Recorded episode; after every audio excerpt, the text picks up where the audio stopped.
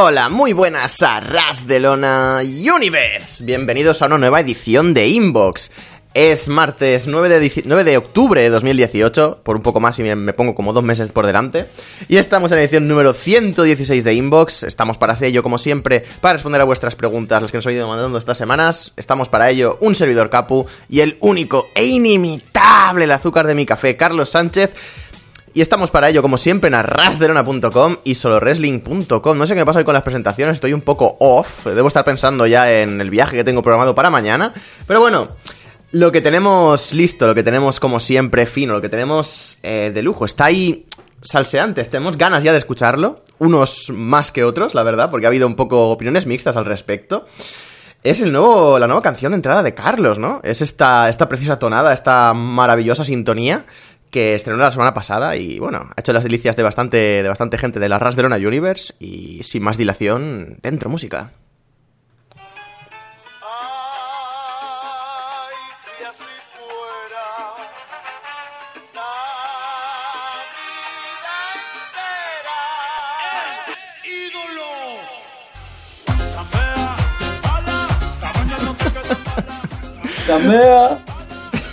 Buenas, Carlos, ¿qué tal? ¡Ay, qué buena canción! ¿Qué tal, Gapu? Muy bien. Ahora sí, joder, si es que te entran las ganas de, animarte, ¿eh? O sea, puedes haber visto el Super Showdown, ponerte después mi intro y ya está, ya estás contento. Ya se te van todas las penas que sientes, te pones sandunguero y con ganas de, de pasártelo bien, como te lo vas a pasar tú, oyente de Inbox. Es que de verdad, esta canción me pone muy contento.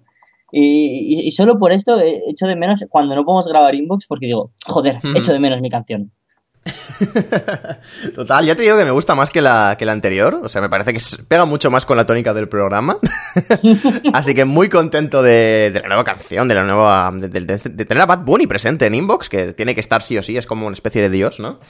Y no sé, a pesar de lo que digan bastante gente por YouTube, que he visto un par de comentarios bastante negativos al respecto, yo creo que vamos a seguir con esto, ¿no? Al fin y al cabo hacemos un poco lo que nos dé la gana aquí.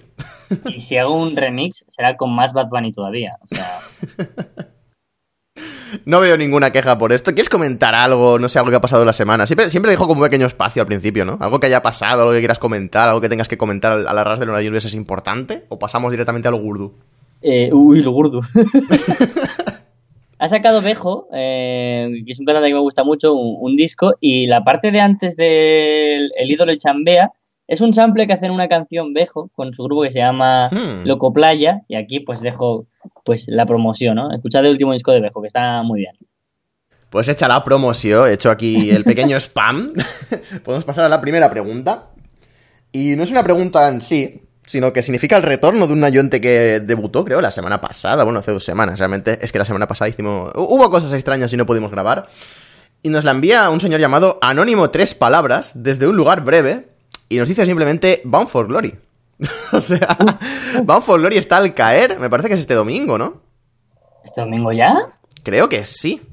Creo, quiero creer que es este domingo. A ver, voy a buscarlo en un segundito. Bound for Glory, ti, ti, ti, 2018.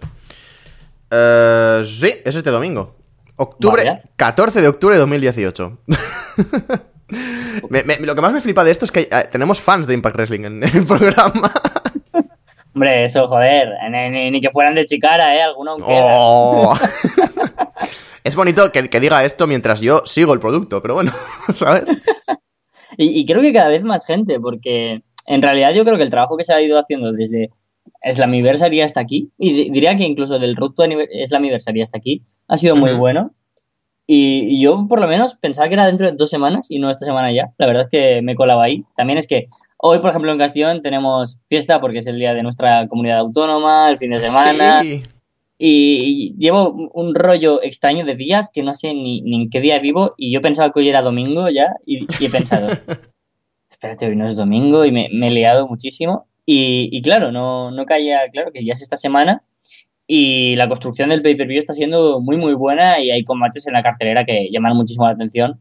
Desde, desde este main event que, pinta genial por los wrestlers que, involucran a Austin Aries como campeón y a Johnny Impact como aspirante, o otros combates que, llevan una storyline que se iba básicamente forjando desde antes de Slammiversary, ¿no? Ahí ya tuvimos el Pentagon Junior contra Sammy Callihan y ahora tenemos esa versión top con Obi contra los Lucha Brothers y, Brian Cage. Bueno, muchas otras mm, atracciones, ¿no? Que, que ahora mismo las pienso y me llaman bastante la atención y por lo menos creo que este año, aunque sea porque hay menos, siempre tengo más eh, hype para los pay-per-views de Impact Wrestling que para WWE.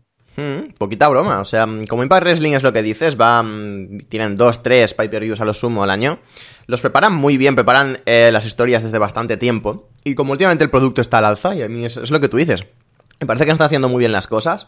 Yo también tengo muchas ganas de ver este pay-per-view, la verdad. Eh, tampoco, o sea, me ha venido que era este domingo como me podría no haber venido, ¿sabes? Podrías, podrías haberme dicho perfectamente que es el, mes que viene y me lo creo. O sea, para las fechas soy completamente horrible.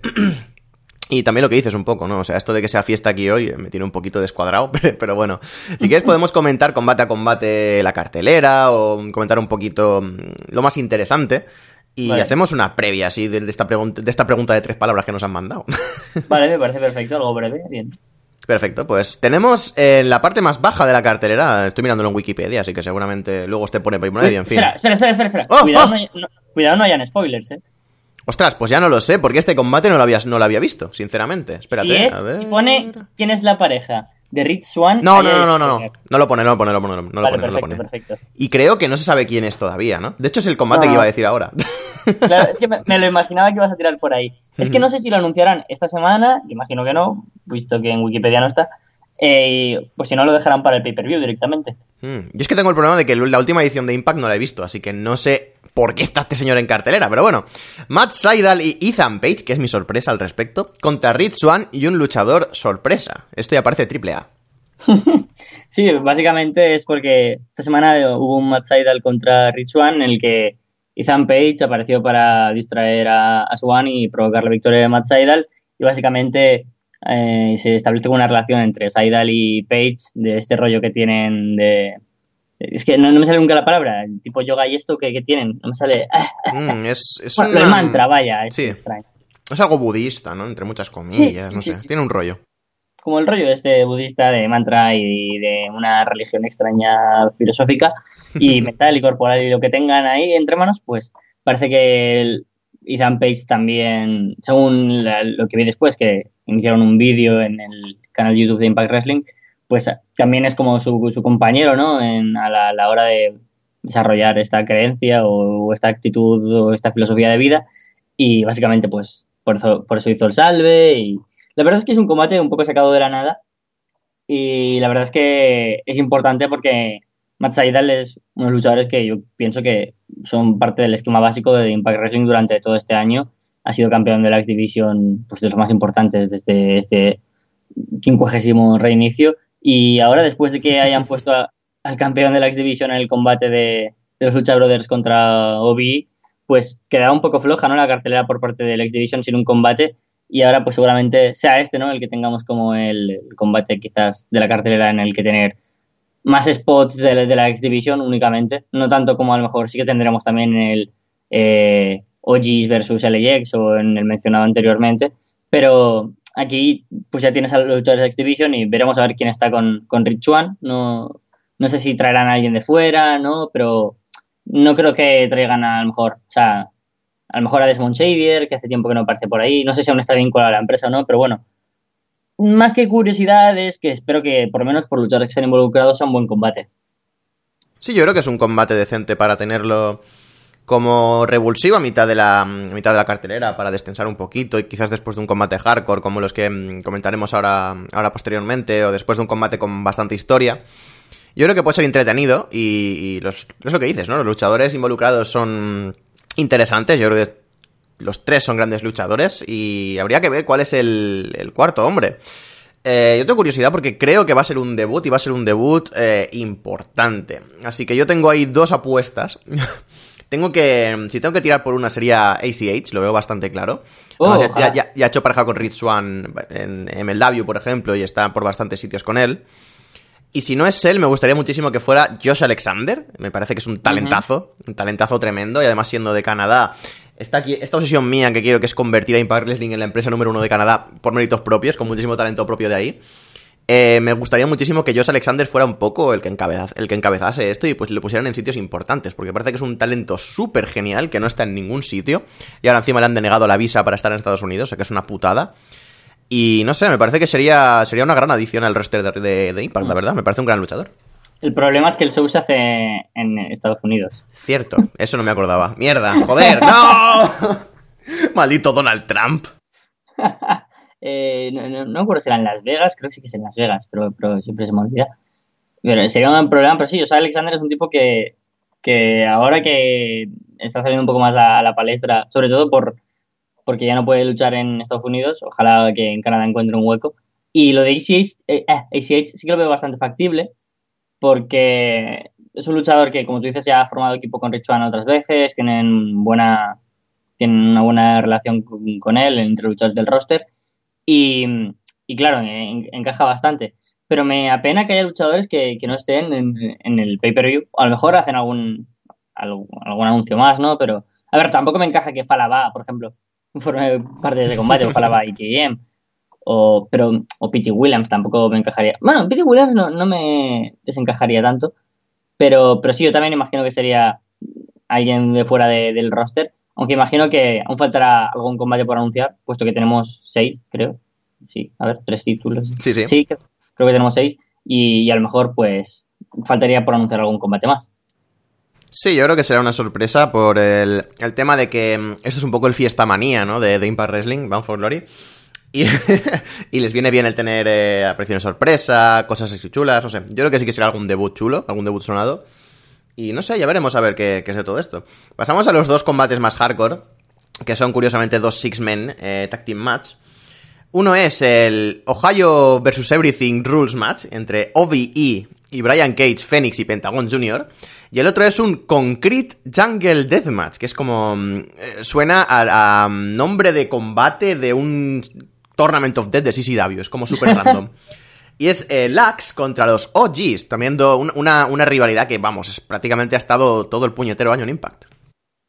Sí, y, sobre todo ahora han implicado más en la parte más personal de, de, la historia, añadiendo a Conan y a King al combate, cosa que por un lado degrada la atención mía y por otro lado la aumenta. Conan, pues la verdad es que no me apetece mucho que se suba un ring, ¿no? Se está de forma por, por la edad, por el tiempo y la degradación que, que tiene ya el pobre, si le cuesta estándar, como para ponerse a, a, luchar, ¿no?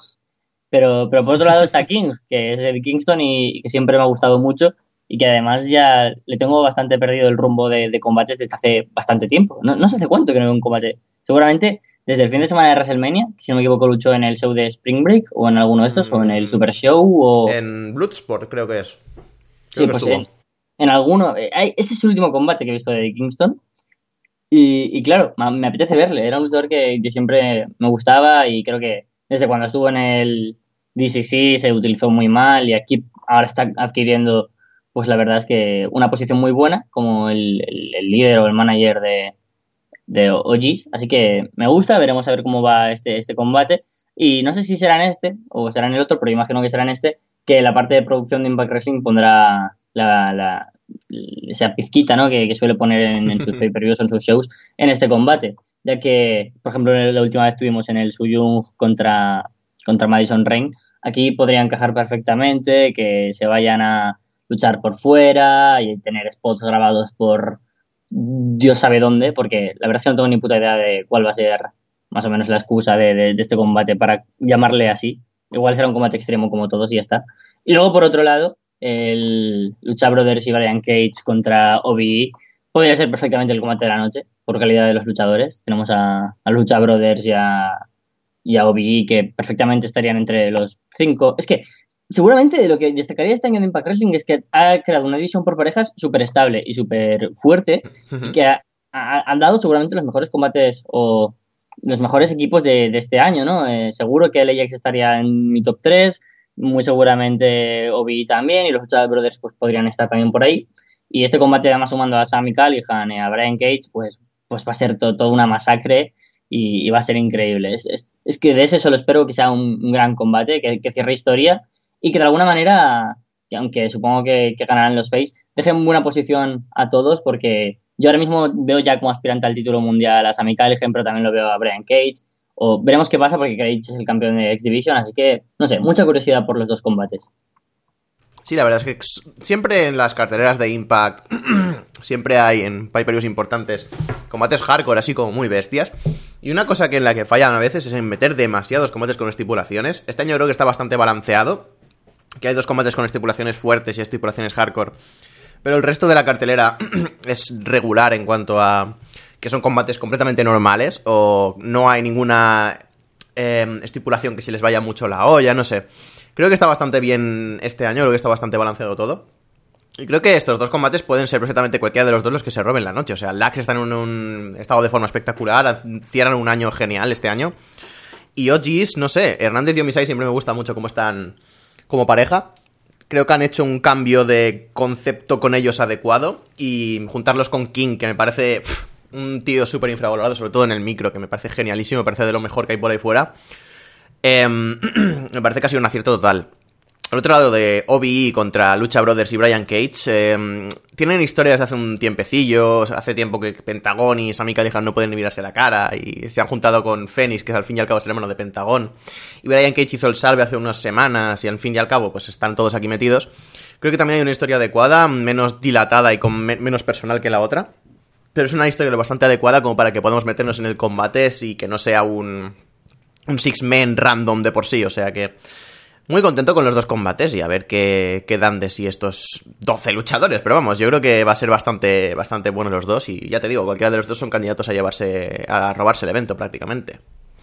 Por otro lado, por no alargar esto muchísimo más, tenemos eh, a Tessa Blanchard y Taya Valkyrie por el título de las Knockouts, que si tienes algún comentario así rápido, guay. Mm.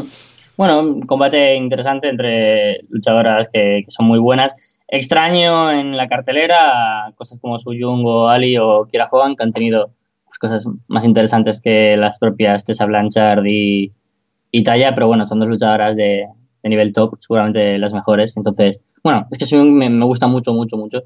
Y echo de menos también que Rosemary, que aún se con la lesión o algo. Hmm. Pero bueno, sé que va a ser un combate bueno, aunque en construcción no me dé tanto hype, creo que será un combate bastante bueno. También tienen una buena división de, de knockouts ahora mismo Impact y me parece que están, están haciendo un buen trabajo. La subida de Tess al... Pero joder, estoy hoy genial yo de la garganta. la subida de Tessa Blanchard al trono de, la, de las knockouts creo que ha sido bastante adecuado. Y creo que puede llevar el peso de la división de forma bastante buena, así que contento. Ahora veremos si Taya Valkyrie es una defensa más o es realmente la candidata a ser siguiente campeona que la verdad es que tengo mis dudas, pero en cualquier caso creo que podemos esperar un combate bastante decente entre ellas dos. Son las dos muy buenas luchadoras y sí, la lástima es que no estén luchadoras que han llevado más el peso de la división como Ali o como, o como quiera juegan en, muchísima menor medida o Su Jung en estos últimos meses. Pero bueno, quizás respondan algún combate en cartelera de todas formas. Esto con seis combates lo veo hasta muy poco para tres horas, pero bueno. Ya, es que claro, por otro lado yo también he hecho en falta pues que luchadores que han estado de México, que a lo mejor podrían estar por algún lado, como Murder Clown o el Hijo de Fantasma, que han estado últimamente luchando por aquí. O sobre todo Murder Clown, ¿no? Que por ejemplo esa última semana que provocó, bueno, venció a Joe Hendry gracias a, a Katarina y Grado pues no pudo ayudar a su amigo. Quizás pueden tirar algo por ahí. Quizás también con Eli Drake, que no está en la cartelera. Y bueno, que todavía quedan muchos luchadores que podrían entrar en la cartelera porque a seis combates y tres horas de show hay un tiempo más o menos de unos 30 minutos dedicado a cada combate, entre entradas, promos, etcétera y sigue siendo demasiado. Y ahí es donde podríamos tener a gente como pues eh, Katarina, con, con Grado y con Joe Henry en esta rivalidad que tienen, quizás involucrando a Murder Clown como ha sido esta semana, o Eli Drake, posiblemente un combate por parejas, o igual Falaba y KM contra, contra la Desi Hit Squad, o, quién sabe si un combate entre la Exhibition con el Cult of Lee. Tiene un, un roster amplio y tiene un armario del cual pueden tirar ahora mismo para, para rellenar todavía esta cartelera. Incluso no me extrañaría que, de repente anunciaran a Taiji Shimori o, un combate de Killer Cross. Desde luego, fondo de armario tienen eh, y yo creo que pueden tirar por muchísimos sitios. Lo bueno de Impact ahora es que prácticamente todo su roster lo están poniendo con alguna historia, tiene al menos algo que están haciendo, no sé. Me parece que no hay prácticamente nadie que esté descuadrado y que no tenga al menos cuando sale en pantalla una explicación del por qué está en pantalla. Así que es algo que me gusta bastante del producto. Y no sé, yo creo que dará juego a una, cartelera como esta, que están todos los combates con bastante historia entre ellos. Y da juego muy bien para los programas semanales. La lástima es que creo yo no esté en una cadena más grande. O bueno, eso ya llegará, pero en fin. El siguiente combate sería es Eddie Edwards contra Moose. Eh, contra su ex mejor amigo. Eh, yo creo que soy de los pocos que estaba muy contento con el cambio eh, de ropa que, tiene Moose. La verdad es que me pega muchísimo este Moose Hill, pese a que tenía un apoyo bastante general por parte del público mm, con, como Face. Creo que estaba bastante agotada su, su fórmula de Face. Desde que llegó siempre ha sido así. Y ahora, como uno de los guardaespaldas de, de Austin Aries con este nuevo, estos nuevos looks, este nuevo estilo, esta nueva personalidad, al igual que Killer Cross, que sin embargo son súper diferentes entre ellos, eh, me gusta mucho, ¿no? Porque por un lado tienes a Austin Aries, luego por Killer Cross y como una mezcla entre ambos saldría Moose o algo así. Y los tres hacen pues todo un trío icónico para representar ahora mismo el poder y, el heel verdadero que, que, me gusta mucho de Impact Wrestling ahora mismo. Me recuerda, mm, salvando muchísimo, muchísimo, muchísimo las distancias, algo como la New World Order, ¿no? En el que nosotros somos los que tenemos ahora el poder, nosotros mm. vamos a hacer lo que queramos, mandamos, tenemos a los luchadores más potentes, más buenos, el fuerte, el, loco, el campeón al que defender. De cierta manera, me recuerda mucho a ellos. Y este Eddie Edwards, que, que ya hemos visto que adquiere una personalidad totalmente distinta y muy mejorada, creo que, que, es muy buena, buscando ahora revancha contra su ex mejor amigo. Está perfecto, una rivalidad llevada muy, muy bien y que se ha podido llevar como un pequeño cauce de, la rivalidad principal y que era necesaria para, para, rellenar cartelera y no solo que dé la impresión de rellenarla, sino de que ha estado muy bien construida y que es otro de los combates que, son Sí, la verdad es que yo creo que han, están, han, estado, han, estado, haciendo las cosas muy bien con Moose, con su turn y todo esto. Y ha ayudado bastante a lo que tú dices, ¿no? Refrescar su personaje de cara a la pantalla. Y lo mismo con Eddie Edwards. O sea, necesitaba un cambio como el comer este hombre. Estaba gastadísimo este personaje de AOP. Estaba gastadísimo que fuera un face tan plano. Y yo creo que a pesar de que aún tiene ciertos problemas a la hora de actuar, de actuar me refiero en cuanto a actuación, no en cuanto a... en fin, ya me habéis entendido. Em, creo que lleva el gimmick de forma bastante decente y creo que puede hacer que el personaje tenga bastante más recorrido del que, del que está teniendo hasta ahora. O sea que estoy contento por la dirección de Edwards y estoy contento por esta storyline, la verdad. No me esperaría nunca que estos dos pegasen ni con cola y creo que van a dar un buen combate. Así que encantado y a ver lo que hacen. Eh, y sobre el stable con, con Austin y con Killer Cross, me encanta, o sea, me parece que es una combinación genial y es una forma de seguir dándole interés al reinado de Aries para que no sea más que defensa, defensa, defensa, defensa, defensa sin sentido. Yo creo que refrescarlo teniendo dos guardaespaldas como los que tienen ahora mismo me parece que es algo muy adecuado. Y no sé, yo establezco más la comparación con Triple Threat de ECW cuando Shane Douglas ya empezaba a quemarse el reinado y el bueno de Paul Heyman dijo, vamos a ponerle a, a Chris Benoit y a, Dean Malenko de, junto a él para que le hagan un poco de enforcers. Yo creo que es eh, un poco es esta motivación. Y yo creo que lo han hecho de forma adecuada. Me parece que es una muy buena idea meterle con estos dos. Y pasamos allá al main event, al último combate, al combate por el título, el título mundial de Impact Wrestling. Es Austin Aries defendiendo su título contra Johnny Impact. Bueno, un combate que yo había buqueado alguna vez en mi cabeza como Tom Dream Match porque yo por lo menos no recuerdo de haberlo visto nunca. Y son dos de los luchadores, un show de que no esté vinculado a luchadores que, que tenga pues WWE o New Japan o Ring of Honor, pues Austin Arias y Johnny Impact seguramente sean los dos americanos que se te vengan a la cabeza como mejores talentos. Hay, hay muchos más, ¿no? Pero dos de los que estos últimos años han estado pues como cabeza de lanza de, del wrestling independiente, sobre todo por parte de Johnny, estando en Lucha Underground, estando aquí, estando en, en todos lados, en AAA, y, este combate, pues, es alucinante. Sacado un poco de la nada, me habría gustado que, Johnny Impact hubiera tenido un poco más de, recorrido previo a, ser aspirante al título máximo en Bound for Glory, porque, por ejemplo, no lo tuvimos en Anniversary más allá de ese Fatal Four Way, y luego se sacó de la nada a ser el, aspirante. Pero no me ha dolido porque la rivalidad se ha construido bastante bien, sobre todo gracias a pues, el turn de, de Moose, a la unión de Killer Cross, Eddie Edwards y, y Alicia. Así que, en general, un combate que, que da muchas, muchas ganas de ver y que, sin dudas, espero que, se lleve la noche porque el nivel es increíble de los dos y creo que está a la altura de un main event de un For Glory. En mi cabeza el planteamiento era más bien Eddie Edwards contra Austin Aries para Bound for Glory.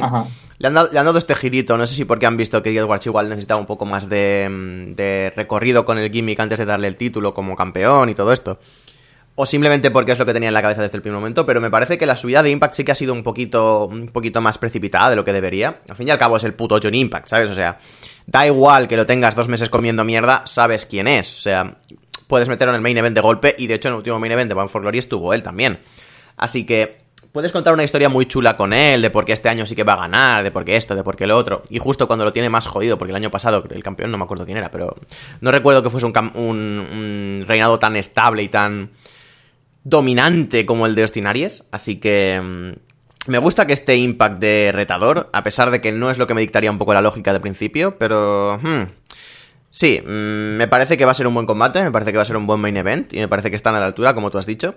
Y no sé, la verdad es que no sé si prefiero a Austin Aries siguiendo como campeón y siguiendo dominando Impact Wrestling o prefiero un refresco y que Johnny Impact ya, de de por fin prácticamente, sea el campeón mundial de Impact Wrestling. Me parece que también podría llevarle a sitios muy interesantes y no sé, no sé lo que me hace más, ilusión, la verdad. Es que el año pasado eh, tuvimos a, John Impact también de aspirante contra Eli Drake, que llegó como campeón. Ah, sí, sí, sí. Junto a Chris Adonis.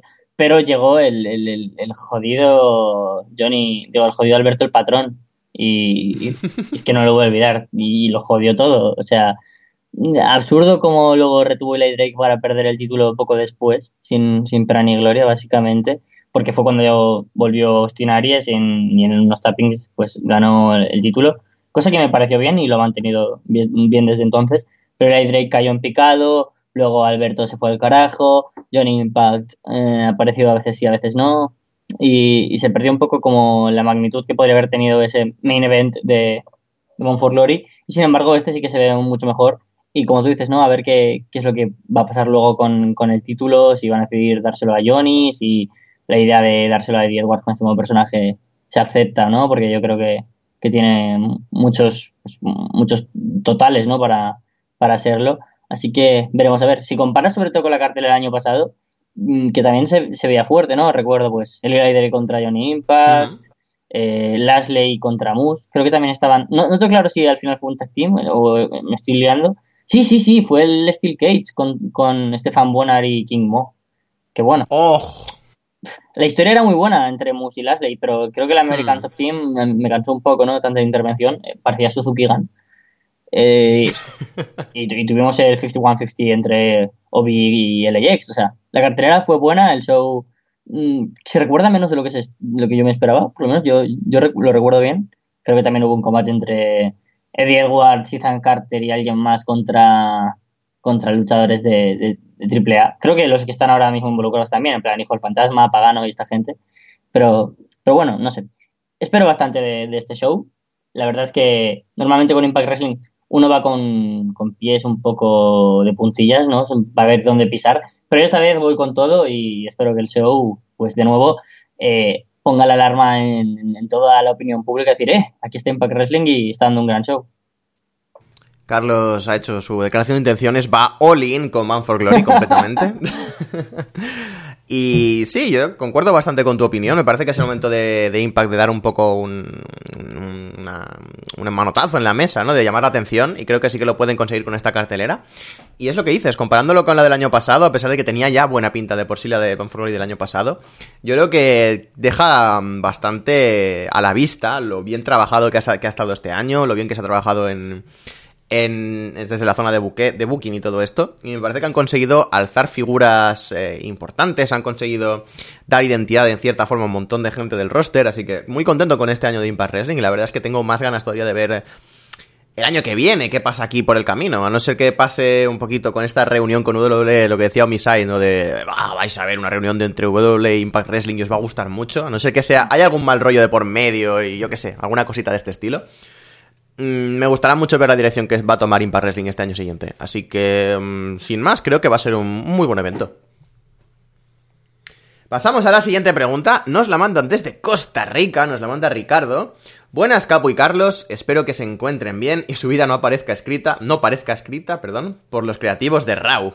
Mi pregunta es: ¿qué tanto creen que afecte tanto Big House Show a WWE? Todo se centra mucho en leyendas y parece que el talento actual está en segundo plano pese a que tienen una de las plantillas más completas de la historia. parece que los grandes empresarios crecieron con la época actitud. Entonces, ahora es como, un, es una versión de la misma sin violencia, con más panza, más lenta y básicamente es la geriatritud. Saludos. la comedia. Me ha gustado la geriatritud. Em, ¿qué, ¿qué, decir, no? De que cuando el interés ya no está en las audiencias y en la calidad, sino en generar dinero, aunque sea de, de otros mercados, porque ya, ya es dinero, se reduce a la pasta gansa. Ya lo venimos comentando últimamente, pero es que con lo de Crown Jewel o Jewel, no sé cómo se llama, el, el, el segundo Arabia Saudí 2, creo que es Crown Jewel, eh, uh -huh. ya, ya, ya se sabe todo, ¿no? O sea, ya se ha visto todo. O sea, es que ya no tienen ni, ni un poco de cara por ocultar lo, lo, que quiere ser, porque han salido a la luz de que Shawn Michaels va, eh, después de haber recibido ofertas para salir del retiro contra Undertaker en WrestleMania 30, contra Jay Styles, contra Daniel Bryan, va a salir aquí del retiro con Triple H contra Brothers of Destruction en Arabia Saudí, que es el escenario menos idóneo para que si tuviera que regresar Shawn Michaels regresara por momentum, por historia, por todo, pero claro, 20 millonacos, 20 millones de dólares por este combate, o sea, normal, yo, yo por 20 millones de dólares me dejo que Braun Strowman me destroce la vida si hace falta, o sea, es que es, que es totalmente normal o o luego que, que, se oye el rumor, ¿no? Yo, yo he leído por lo menos en, en, Twitter y en algún lado más que 40 millones de dólares se ofrecen para que llegue de Rock como campeón universal. Dios. Yo le pongo campeón siquiera hasta del Women's y a tomar por culo Evolution, 40 millones. Tío, pues es que es normal. Con... A ver, yo personalmente, eh, todos tenemos un precio, ¿no? Y 40 millones creo que es un precio bastante suculento como para caer en esa tentación. Que yo, por un lado, lo entiendo, y luego, por otro, pues obviamente estoy totalmente en desacuerdo y me crea esa desafección total por el producto que no me interesa. No he visto Super Showdown entero. Eh, de hecho, lo, que vi es porque era por la mañana y me pilló antes de irme a trabajar. Y dije, pues mira, lo veo un poco. Y era un sábado, y, y mira que era un sábado, y luego el fin de semana, y ahí hoy fiesta. He tenido tiempo para verlo, pero, pero no, porque pff, básicamente digo, ¿para qué? Si esto me, me va a dar igual. Y además, combates que hemos tenido, es que respecto a la pregunta, ¿no? De que tanto Big House Show eh, dos de los combates, en teoría más estelares, que tuvimos para el show en Australia, los tuvimos en Raw otra vez.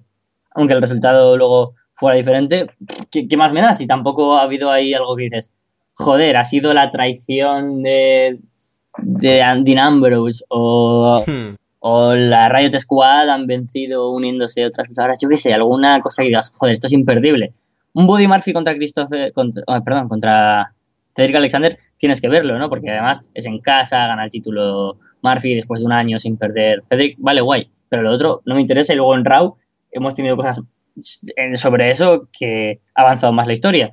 Así que, de alguna manera, creo que son shows que, que perjudican sobre todo a dos cosas. Uno, a que se vean importantes los, los pay-per-views, porque dices, tenemos tanto que sobre qué tengo que poner ahora la atención. Y lo segundo, el producto semanal, que básicamente tienen tanto a lo que ir que o no hay tiempo para desarrollar las historias bien a los pay-per-views poderosos, ya sea Survivor Series, Hell in a Cell o, o, o, el que sea en el que se tiene que desarrollar todo, o Evolution, que, que no sé, da, da, la impresión de que no avanza nada y todo se vende para esos combates en los que sabes que tampoco va a pasar nada, nos intentan uh -huh. vender que, que, es importante, pero, pero solo para hacer dinero, y claro, eso degrada mi atención y supongo que la de todos los fans que, que queremos que pasen cosas y que pasen cosas para que sigan rivalidades buenas e historias que llamen la atención, pero solo para generar atención sobre pay-per-views que sabemos que no, que son, pues eso, shows para hacer dinero.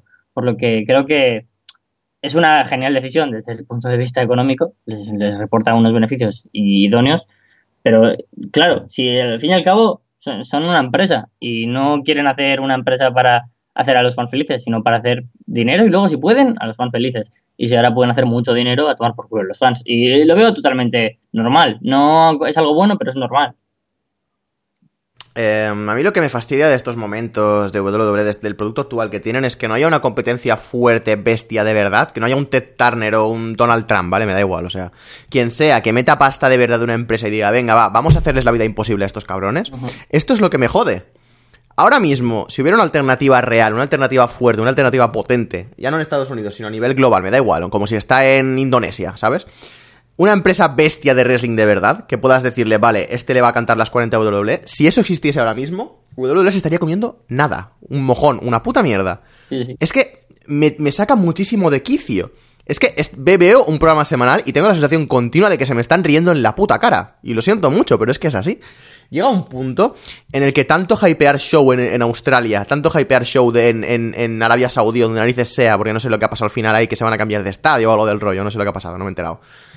Em, me da la sensación de que todo está en stand-by, de que no hay nada que esté avanzando, está todo pausado, no hay nada. Sí, es sí. que no me interesa. Lo único que avanza un mínimo, lo único que me interesa un mínimo es lo de The Shield, el ver si Dean Ambrose hace el turn o no hace el turn. Ya está.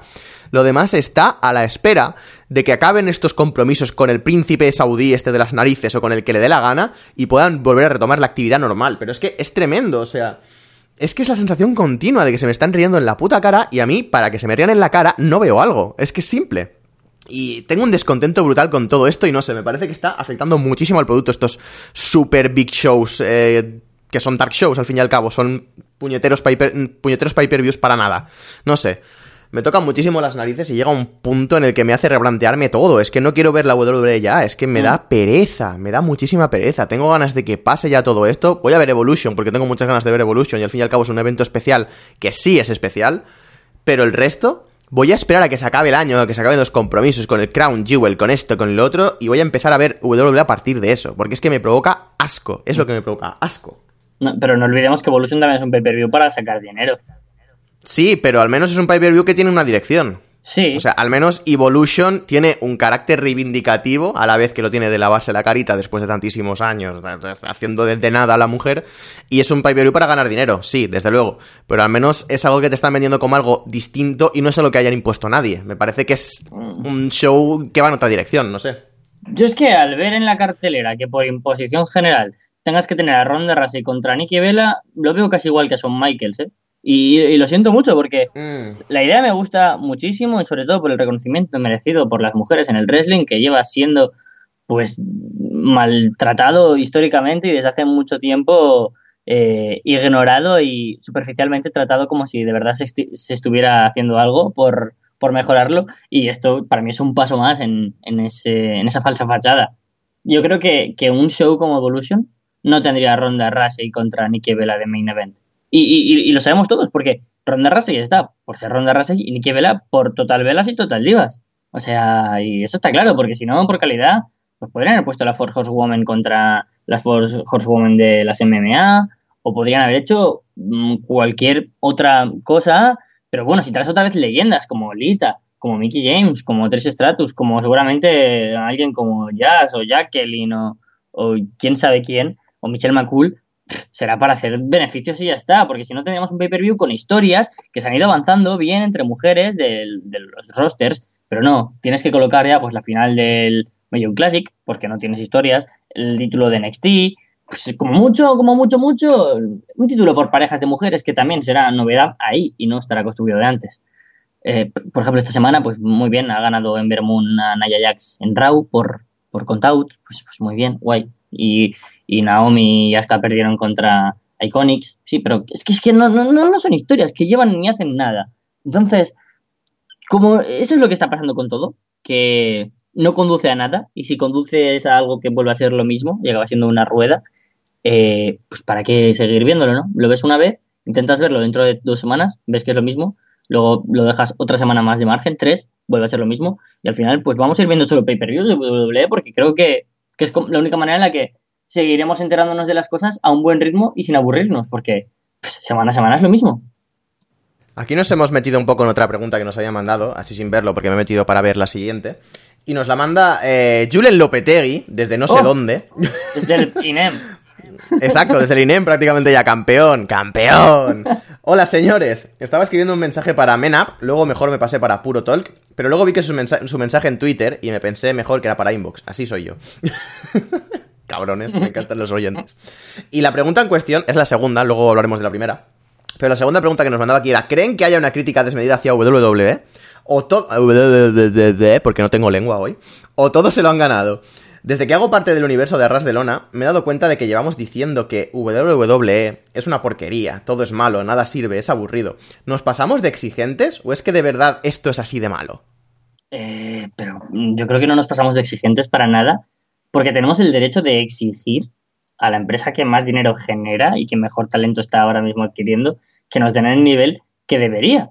No, no es porque a mí me apetezca tener a Adam Cole de campeón mundial, ¿no? Es que creo que si tienes a Adam Cole tienes que aprovecharlo en una posición a su altura. Y digo Adam Cole como puede decir a los 800 luchadores que tienes sin hacer nada, porque tienes a todos los campeones de Raw en una misma rivalidad que lleva alargándose desde finales de agosto. No, no, no, no, espera, en SummerSlam, no, sí, bueno, más o menos, desde SummerSlam, un poco antes.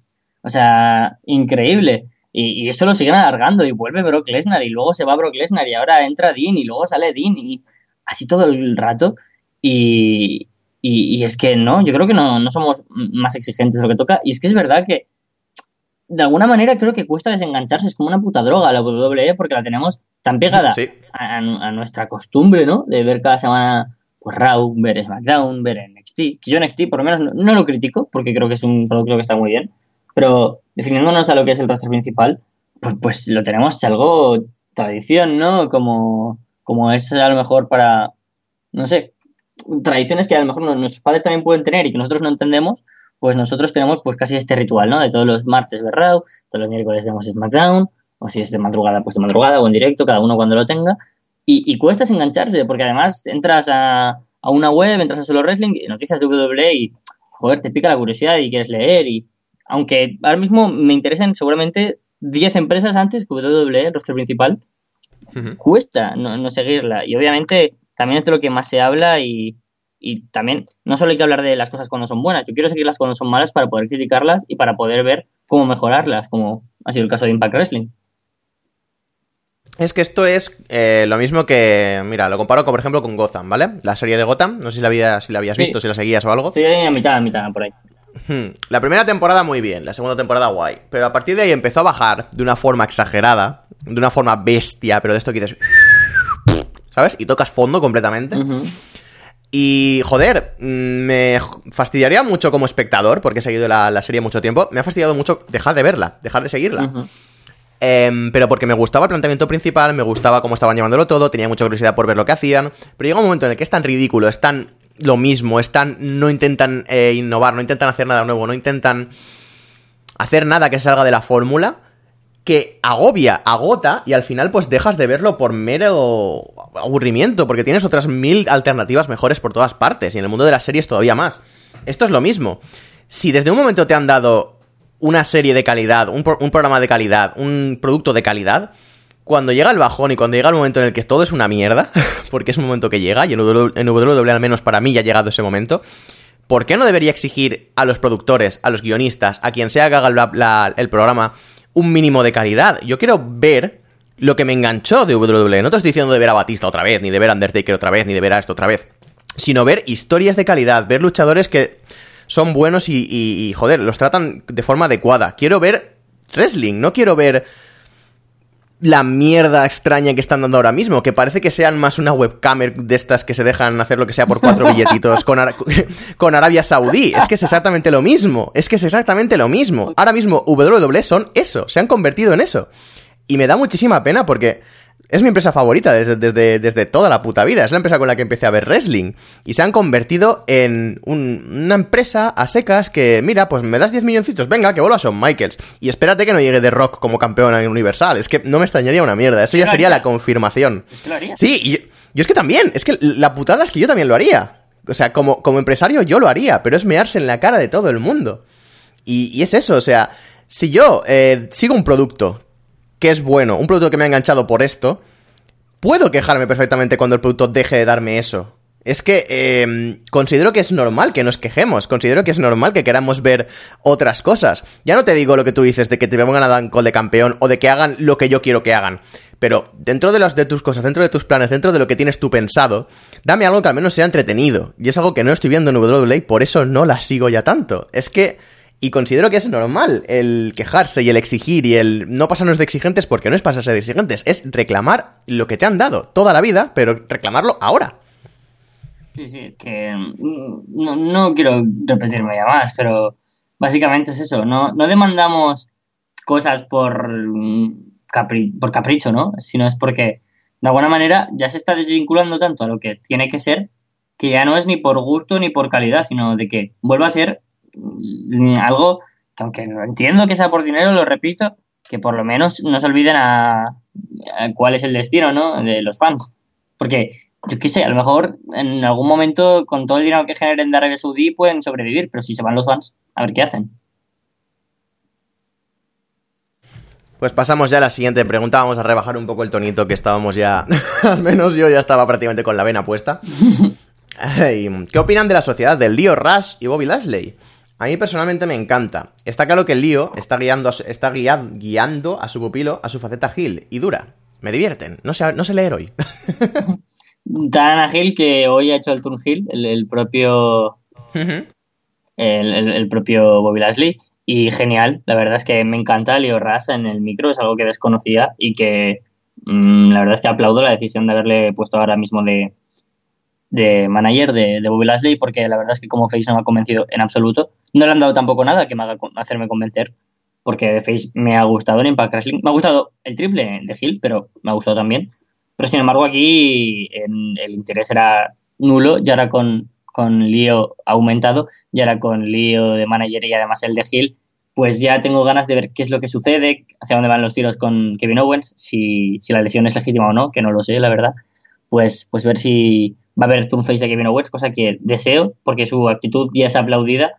Y si hace esa misma actitud contra Hills, o sea, va, a mantener la misma actitud, pero ahora será a lo mejor contra Brown, bueno, contra Brown no precisamente que ahora es Hill, pero esa actitud que, que, ha tenido contra los Faces lo va a tener ahora contra los Hill y, me apetece verlo, cambiar un poco pues el, el, objetivo de Kevin Owens y la verdad es que por la Slay me alegro mucho actitud como Gil le pega mucho más, en Impact hemos visto que es su parte buena, eh, también es mejor en el micro, en carisma, en presencia, en todo como Gil, aunque me molesta, bueno, me molesta, me asusta más bien, eh, la parte negativa, que también quería comentarla, porque la he pensado esta mañana, que todos los, los luchadores grandes, fuertes, corpulentos, son Hills.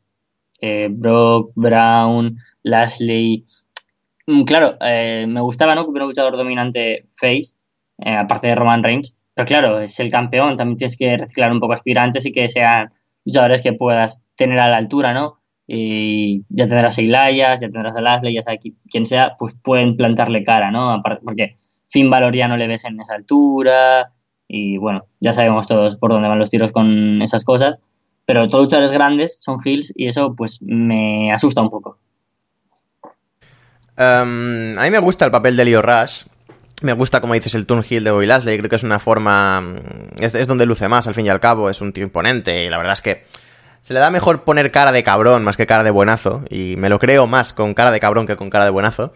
Así que me parece positivo su Turn Hill. Y a pesar de lo que dices de que hay un montón de bichos grandes Hills en WWE, me parece que es la posición más adecuada para él. Y Leo Rush me gusta su trabajo, pero me pasa lo que me pasa con muchos luchadores, que es que lo veo y pienso, es que eres tonto, es que eres muy tonto. o sea, oh, tengo esta dicotomía rara, como me pasaba, como me pasa con, me pasaba con Michael Elgin antes de que, cuando no me gustaba y aún no había saltado todo esto de que le meaba en la cara a la gente, esto de que es un cabronazo, encima de que es un abusador, antes de que saltara todo esto y a mí no me gustaba ya de por sí, me, me pasaba lo mismo viendo sus combates, era un, es que eres tonto, es que lo siento, lo estás haciendo muy bien, eso ha molado, pero eres muy tonto. Pues me pasa lo mismo con Leo Rush. Sé que está haciendo un buen trabajo, sé que está haciéndolo muy bien, pero es que no lo soporto. no sé por qué, no lo soporto. Y eso hace que sus segmentos y todo lo que hace no soporte verlos, no me gusta verlos. Y me jode, porque sé que está haciendo un buen trabajo, pero de nuevo, es que es superior a mis fuerzas. Y diciendo, eh, habiendo dicho eso ya, pasamos a la siguiente pregunta. Nos la mandan desde Chile, nos la mandan Nehemías. Y hay un tocho bastante interesante aquí. La segunda parte de la pregunta ya hemos hablado de ella, prácticamente todo el programa. Así que vamos a pasar a la primera pregunta. ¿Ya vieron lo que ocurrió en el postmatch del main event de UFC 229? ¿Lo has visto? ¿Sabes lo que ha pasado? Eh, sí, lo he visto así por encima porque estaba en todos lados de Twitter, pero como no, pero como no tengo ni idea, pues Exacto, estoy igual. O sea, yo lo he visto porque ha sido como un acontecimiento muy bestia, pero ni puta idea de UFC. O sea, te, voy a ser sincero, ¿vale? Y dice aquí que estoy preguntando, seguramente ya estará en el matinal. Mi pregunta es: ¿creen que Dana White le pidió a Vince un par de bookers más decentes? A su, ah, perdón, a su par de bookers más decentes y a uno de su departamento de marketing para ese buqueo? Con todo el desmadre y las polémicas de que el jefe de la comisión de Nevada estuviera presente y tuve que arrancar cagando leches del Brawl, eso no lo sabía. Es que cero de. de, Yo cero también, cero, cero. Cero, lo siento mucho, pero lo de, lo, de Vince, ¿tú qué crees? ¿Es una teoría buena? A ver, yo no tengo ni puta idea de lo que ha pasado, ni de quién es. Sé quién es Dana White, sé quién es Conor McGregor, pero no sé ni contra quién luchaba, ni qué ha pasado. No tengo, es que no tengo ni puta idea, ¿eh? Yo, yo, sé que se llama Khabib y me hace mucha gracia porque es una kebab. Esto es todo lo que sé. Eh, pero lo, que sí que es verdad es que, coño, se ha montado una que, que ha generado mucha, mucha opinión pública, mucho debate. Ha habido, pues, mucho debate, ¿no? En general, y eso es importante, ¿no? Que, se corra la voz, que haya retweets, que haya tweets, que haya foros, que luego eso se mueva a televisión, ahí también haya pues más debate todavía. Y entonces, eh, no creo que haya sido mejor, evidentemente, pero está bien, ¿no? Que, se haya generado todo esto, aunque no sea algo legítimo, pero es lo que debería ser, quiero decir. En todos los deportes acaba pasando eso, ¿no? Sobre todo aquí en España con el fútbol, todos los días hay debates sobre cualquier cosa menos en un partido. ¿Está haciéndolo bien Julian Lopetegui? ¿Está Luis Suárez fuera de forma? ¿Es este el mejor Sevilla de todos los tiempos? porque tal? ¿Es el Betis el equipo de...? Es, es, es Boyan el nuevo Messi. Tenemos 40.000 debates activos cada, cada semana y es para generar polémica, historias y, y, vender más, al fin y al cabo, el producto. En este caso la televisión, pues lo mismo en ventas UFC. Me parece pues no, sé si lo habrán provocado apuesta, pero yo me la jugaría que sí, la verdad. Sí, la verdad es que parece algo que está scripted, parece algo que se ha guionizado, no sé. Tiene una pinta muy poco natural. Todo el, combate en sí no te digo que no, pero el final. Mm, es que el combate no lo he visto, así que tampoco puedo opinar, pero. El final, todo lo que ha trascendido me parece de falso, o sea, pero de la hostia. No sé, es lo que me hace mucha gracia. Eh, me voy a meter aquí en un berenjenal, ¿vale? Así, de cabeza, ¡bam! Sin, sin agua Vamos, ni nada. venga. Los. Escucho una corriente de fans, no digo todos, pero escucho una corriente de fans de las MMA, que son ex culos escocidos del wrestling, que es exagerado. O sea, del rollo de, es que esto se pegan de verdad, esto no es falso, no sé qué, no sé cuántos, y, de repente ves esto. O sea, ¿por qué? O sea, ¿por qué? Eh, entiendo que es una empresa muy grande y entiendo que de peleitas y de patadas y de esto puedes vivir hasta cierto punto por lo que tú dices, porque hay que generar debate. Y no sé hasta qué punto el debate de Conor McGregor tiene más reach que no sé quién, no sé qué, no sé cuántos. No sé hasta qué punto ese debate acaba siendo. Se, acaba agotando. Y entiendo que tengas que generar el debate de que Conor McGregor es un gilipollas, que es un cobarde, que no sé qué, que no sé cuántos. Y entiendo que para ello acentúes todavía más esto y prepares esto en cierta forma. Pero esto no os convierte exactamente en lo mismo que el wrestling, no os convierte en una forma de entretenimiento barato y ya. O sea, es que me hace mucha gracia. La gente que se intenta distanciar y se intenta poner la corbatita, el, traje de, Buah, soy guapísimo, soy mejor que tú porque veo UFC y no veo wrestling. ¿No os dais cuenta de que estáis en lo mismo? es, todo lo que tenía que decir al respecto. Ya, y, que encima el, 90% de la gente que, ve UFC y luego miran, no, yo no porque lo veía cuando luchaba, no sé quién, no sé cuánto, que nombres que tú no conoces porque no tienes ni puta idea. Esa gente lo ve porque está de moda y ahora pues apoyan a McGregor, como apoyaban a Ronda, como cuando todo el mundo de repente entras a Instagram porque hay un paqueado contra Mayweather y todo el mundo opina y todo el mundo comenta y todos son expertos y saben que va a ganar Mayweather porque tal o saben que va a ganar el otro porque cuál. O sea, hay un postureo enorme con artes marciales mixtas y con UFC especialmente, que gracias a Dios en Twitter mm, por lo menos por la gente a la que sigo y los círculos en los que me muevo, veo que sí que hay gente que lo, sigue y le gusta, tanto como el, wrestling o incluso más, porque al fin y al cabo son deportes que deberían ser más hermanados, pero hay una tradición histórica de rivalidad que me da bastante igual, la verdad, y paso de ella, pese a los comentarios vertidos ahora mismo. Sí, sí, o sea, ya te digo, me, la suda completamente, pero siempre mola meter un poquito más de, sí, sí, sí. de fuego a la caldera, siempre mola distanciarnos un poquito más, ¿no? Es lo que tú dices, deberíamos estar hermanados, somos al fin y al cabo prácticamente lo mismo. ¿Por qué separarnos? Pues no, yo meto más mierda, tenemos que separarnos, que os den por culo. nada, nada, es broma. Lo siento a quien se haya sentido ofendido, pero bueno, si te has visto reconocido con lo que yo he dicho, no es culpa mía. En fin, pasamos a la segunda parte del comentario, eh, que es un poco pues lo que hemos estado hablando ahora sobre el descontento con WWE en general. Nos dice aquí, si bien con Canguromenia Me encanta.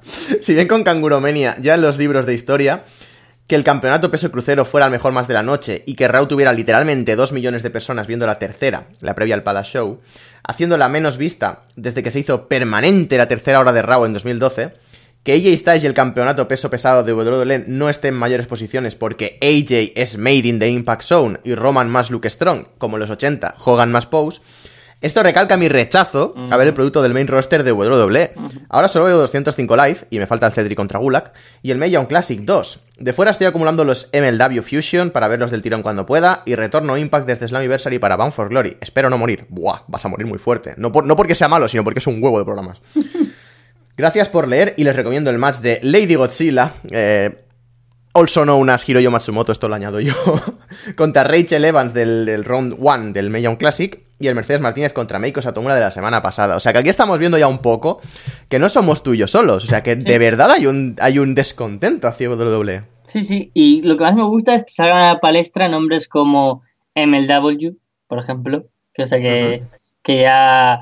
que lo- lo- eh, eso me alegra porque los fans, al fin y al cabo, eh, de WWE, a veces mm, les falta un impulso para empezar a seguir otras cosas y si, sobre todo en épocas como ahora, en las que el, el, el show, básicamente, el producto es inferior, si le dan otras expectativas y hay gente que le sabe vender otras cosas, pues seguramente opten por probar, ¿no? Ot- Otras cosas.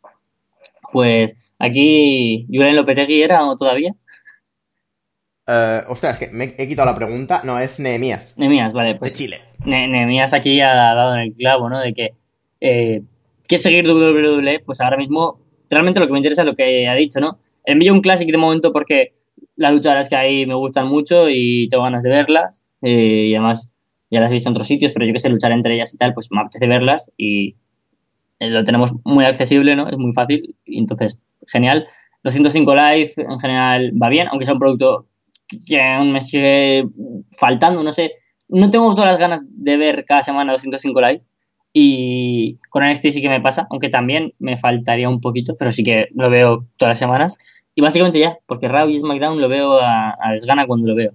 Y, y luego hay otras cosas geniales, ¿no? Eh, como comenta, yo no, no veo MLW Fusion, pero sí que sí que lo sigo todo lo que puedo en cuanto a leer resultados, ver cómo, cómo interesa a la gente, etcétera. Y, y leí hace no mucho que en teoría Bain, que es la empresa que lo emite en Estados Unidos, también pretendía ponerlo en Alemania, en Italia, y también se había especulado con España. Y Sí. entonces ahí ya estoy seguro de que, no sé si a lo mejor por tenerlo más accesible lo, lo vería más, pero bueno, plataformas como pues, High Sports o como, y creo que se llama Indie Wrestling, no me acuerdo, es que la- vale 5 euros las suscripciones. Hay pocos shows, está PCW Ultra, hay pocas cosas, pero bueno, hay muchas plataformas que te ofrecen muchas empresas o directamente los shows bajo demanda de, otras empresas como DDT, New Japan, Noah, o directamente el, el pirateo, para qué mentir, porque es la forma de consumo mayoritaria que tenemos todos de wrestling. O ver, o todos, o casi todo el mundo, ¿no? Cada vez menos, por, suer- Todos- por suerte. Todos menos Alejandro. Alejandro es legal. Sí, sí, sí, ese, ese hombre se tiene que dejar toda la vida en, en, en, en- en shows bajo demanda y en DVDs de Ring of Honor. Eh, pe- pero por suerte, pues cada vez tenemos más plataformas y más casos de, gente que estamos optando por otras cosas para ver y, eso es bueno. Y, ahora, gracias a shows tan dispares como a lo mejor seguir semana a semana o cada vez que se pueda ver, Shotgun, ¿no? Como los weeklies de, de Westside Wrestling de Alemania, o ver Raw TV, o Impact Wrestling, o Lucha Underground, aunque no esté pasando por el mejor momento, o los shows de AAA semanales. Es que cada vez hay tantas cosas que podemos seguir que, que no me extraña, ¿no? Que antes era WWE y si puedo veo Impact o New Japan, ahora es veo Impact New Japan y si puedo veo esta indie y esto, y si puedo a lo mejor también sigo NXT. Así que eso me alegra mucho. Pues hablando de alternativas y otras empresas y de cosillas que están creciendo, nos llega una pregunta aquí desde España, nos la demanda Anónimo Español, y nos dice, ¿qué opináis de que la WWE vaya a hacer un show de pago y fuera de tabacalera?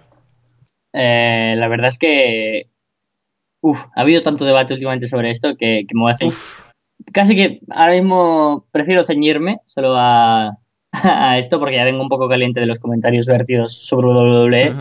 Que tampoco me gustaría decir cosas que a lo mejor no pienso o no me gustaría decir aquí. Pero la verdad es que sobre las decisiones buenas que ha tomado WWE últimamente, esta es posiblemente la mejor. Ponerlo, la hora la verdad, ¿no? Directamente, poner toda la carne sobre el asador, realizar un show propio sin ayuda de otras empresas. Eh, se especulaba, ¿no? Que, que ya que tienen buena relación con otras empresas como Westside Wrestling, Fight Club Pro, mm, etcétera, otras empresas independientes de Europa, pues podrían realizar un show conjunto con solo luchadores de, una empresa o, o, algo así.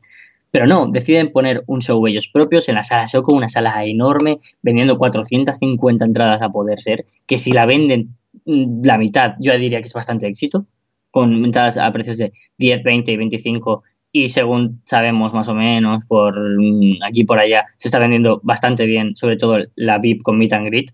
Eso es genial. Estoy viendo en Twitter gente que está viniendo de fuera de España. ¡Oh, Dios, qué bien! Por fin a, a ver wrestling.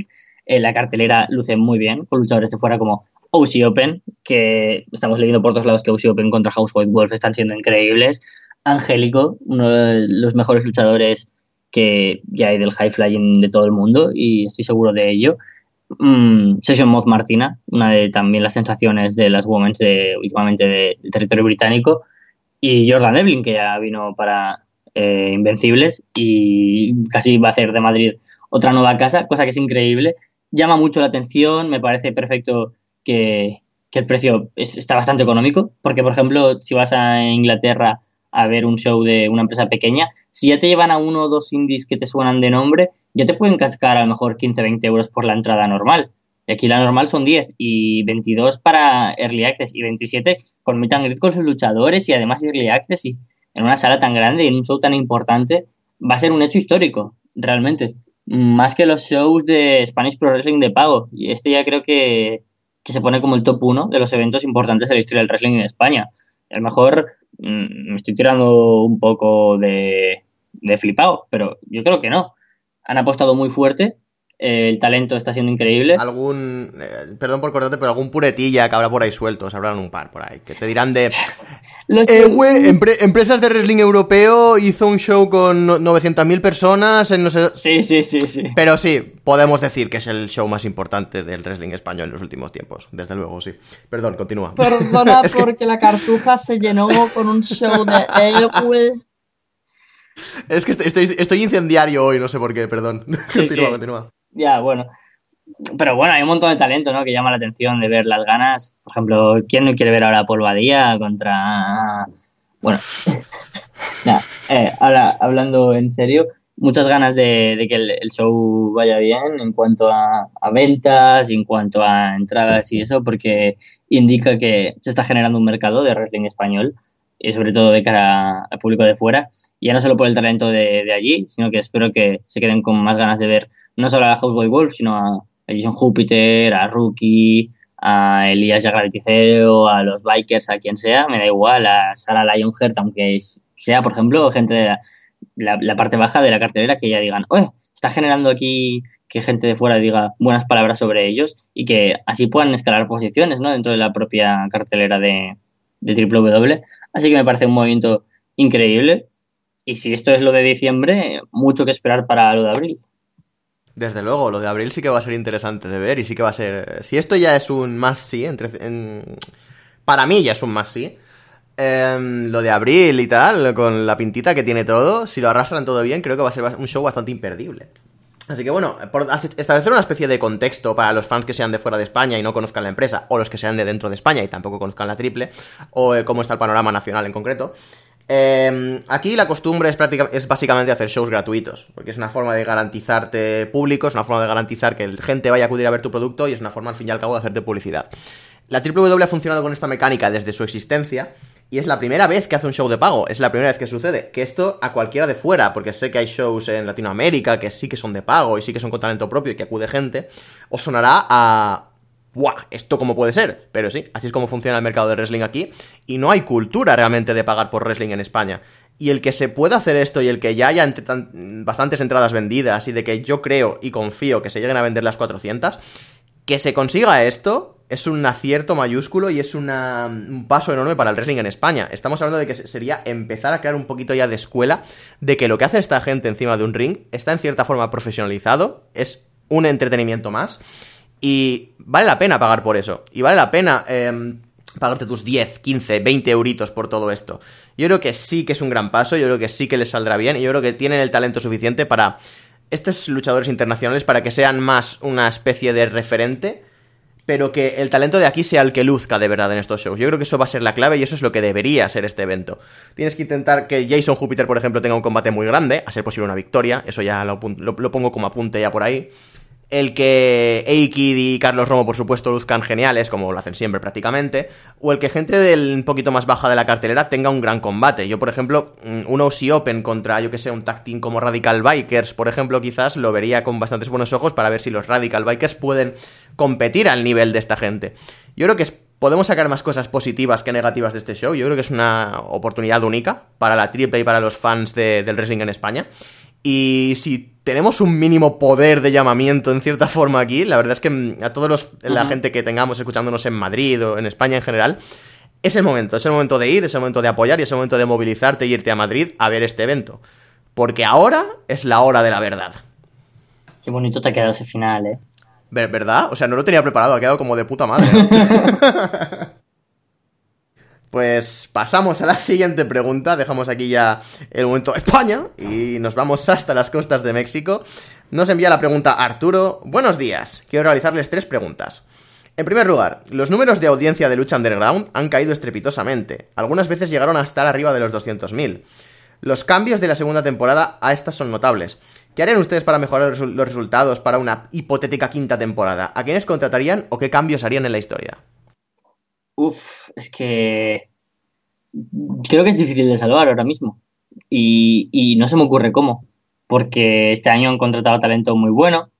Ha habido gente, pero tampoco es que haya sido pues utilizado con, con gran relevancia, ¿no? Porque gente como Jesse Godred, como...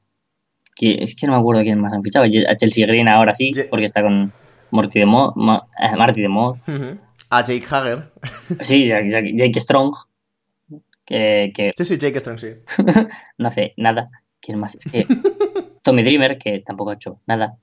Es que creo que ahora mismo Impact, ah, Impact Wrestling iba a decir. Estoy tan acostumbrado a decir la frase que iba a decir con Impact Wrestling que imagínate. A Lucha Underground le hace falta un reinicio. es que el producto ya se ve como algo degradado, hace falta volver a tener las ganas de verlo como al principio, luchadores que, tengamos ganas de ver distintos, porque yo qué sé, yo la primera vez que vi a Fénix luchar fue ahí, y a Pentagón también, y estoy a Drago y a Aerostar, no tiene ni puta idea de lo que se estaba cociendo en México hasta que llegó Lucha Underground, y le faltan pues también grandes luchadores que hacían de reclamo, como cuando estuvo Alberto, como cuando estuvo Rey Misterio, y, y a lo mejor Ricochet también, o, ya no solo es tener a Penta o a, o a Johnny Impact, creo que ahora hace falta pues buscar algún reclamo más allí y yo qué sé, ya sea Neville, ya sea yo qué sé quién, eh, a lo mejor alguien de México como LA Park o no se me ocurre quién podría ser, creo que, que forme el reclamo, pero las historias, no sé, no avanzan como deberían o así. Es que como tampoco estoy siguiendo el producto, estoy viendo combates sueltos y highlights a lo mejor uno cada cuatro semanas. Y, no sé ni por qué, pero porque me saldrá ahí en recomendado YouTube o algo, pero, pero bueno, interesante también porque consumo lucha a veces. Eh, pero no sé, es complicado. No, no sabría decir ahora de primeras qué es lo que está fallando, aunque sé que es el producto, pero no sé qué específicamente ni por qué está fallando ya desde hace tiempo y por lo tanto no sabría cómo arreglarlo, sintiéndolo mucho. Pero sí que llevaría a luchadores que a lo mejor PCO o luchadores como Hmm. Rey Horus, o luchadores que están ahora en el wrestling más independiente llamando la atención y que se adapten a un programa de TV, ¿no? Pues luchadores, pues todo el Battle of Los Angeles lo metería directamente en Underground. Sí, yo creo que lo que más ha fastidiado Lucha Underground es principalmente la concepción de temporadas. No les ha hecho un favor para nada. O sea, el wrestling, los fans del wrestling estamos muy acostumbrados a que sea algo continuo, a que sea que no haya amparones, que no sucedan este tipo de cosas. Y el mismo modelo de negocio del wrestling funciona así, o sea, es una máquina que no para, no cesa, o sea, los, los, bookings em, funcionan durante todo el año y funcionan como una rueda, o sea, tú puedes empezar el año puteadísimo y hecho una mierda y acabar el año siendo campeón mundial. Esto, esto funciona así, es una máxima del wrestling, esto, esto es así. Y en Lucha Underground, a pesar de que em, tiene esta concepción de serie y todo esto, me parece que no se ha adaptado bien al modelo del negocio del wrestling y ese es el principal problema que tienen. Otro es la pérdida de identidad, o sea, la primera temporada causó un impacto tremendo porque tenían una identidad muy marcada, tenían, eran cosas muy novedosas, eran historias estrafalarias, eran personajes muy extraños o personajes que realmente te interesaba seguir. Ahora mismo, em, de lo que yo he visto de Lucha Underground, que es poquísimo esta temporada, el único que me llama la atención es Marty de Moz Martínez, y de hecho creo que ahora es el campeón, ¿no? Si no estoy mal, si no recuerdo mal, sí. Y ya está, o sea, creo que su principal problema es ese, que no tiene cabezas de cartel excesivamente grandes, que Pentagón ni Fénix, y creo que Fénix ya ni está. Pentagón sí, pero no. En Lucha Underground ya ha cumplido un ciclo, me parece, ya no... prácticamente está para cosas mucho más grandes que Lucha Underground. Y es una lástima porque es un producto televisivo al fin y al cabo. Cualquier luchador eh, de las independientes le encantaría tener una oportunidad así en un sitio grande y que puedan verte por televisión nacional. O sea, me parece que es una oportunidad tremenda para cualquiera. Em, pero creo que les fallan muchísimas cosas. En primer, eh, es eso, identidad, eh, cabezas de cartel y sobre todo gente interesante abajo.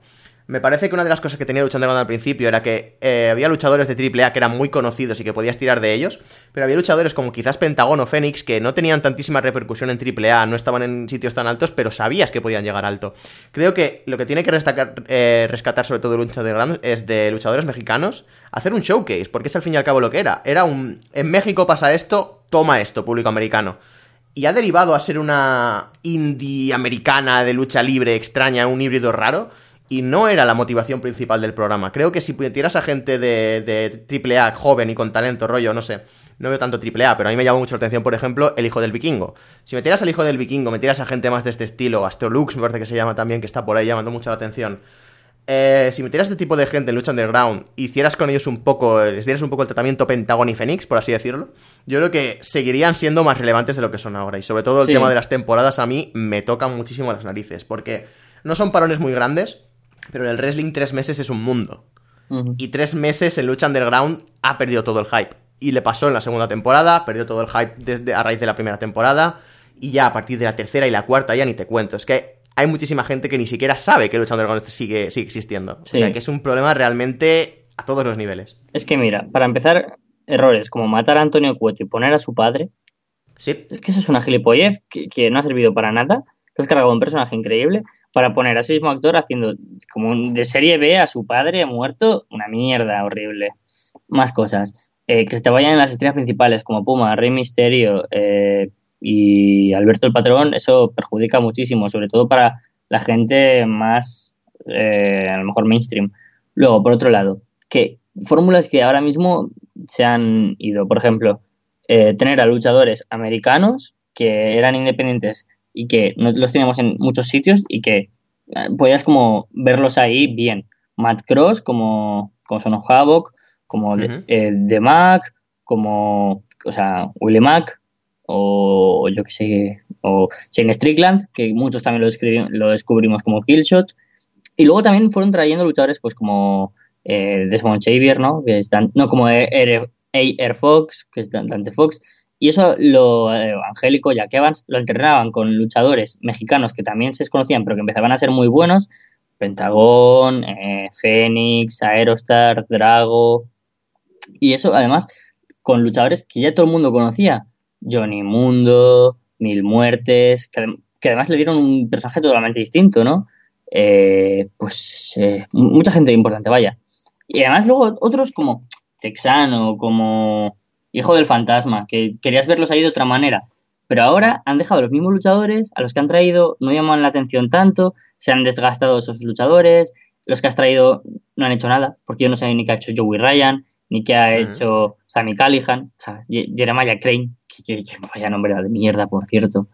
Eh, no sé qué ha hecho Dismon Xavier. Básicamente, eh, eh, Paul London y de, de Travis este, White Rabbit no, me acuerdo cómo era. Eh, no sé, por lo general no se han sabido actualizar. Y si ahora, por ejemplo, trajeras solo, tres nombres, pones a Bandido, a Flamita mm. y, a, y, a, Rey Horus y ya tienes a un amplio sector del fans independientes queriendo ver cómo luchan con el estilo lucha underground, porque al fin y al cabo hay una marca de wrestling estilo de lucha underground como nos encantaron los Grave Consequences entre Fénix y Mil Muertes, o los combates ladder con Angélico y Belis y Son of Havoc, etcétera, etcétera. Y eso se está perdiendo. Y si quieres traer luchadores, pues también no, no traigas ahora a luchadores como Jake Strong, que, seguramente acaben siendo campeones mundiales, porque no nos interesa a nadie. O no le des tan tarde el, push a Marty de Moz Martínez, porque llega tarde. Ahora, no sé, creo que falla el llamar la atención en cuanto a luchadores, estilo, que se ve atascado y, y a falta de grandes luchadores que llamen la atención. Nos manda aquí otra pregunta. Si hubiera existido el Money in the Bank desde los 90, pregunta de memoria, ¿a qué luchadores se lo darían y qué historia les apetecería contar con ellos?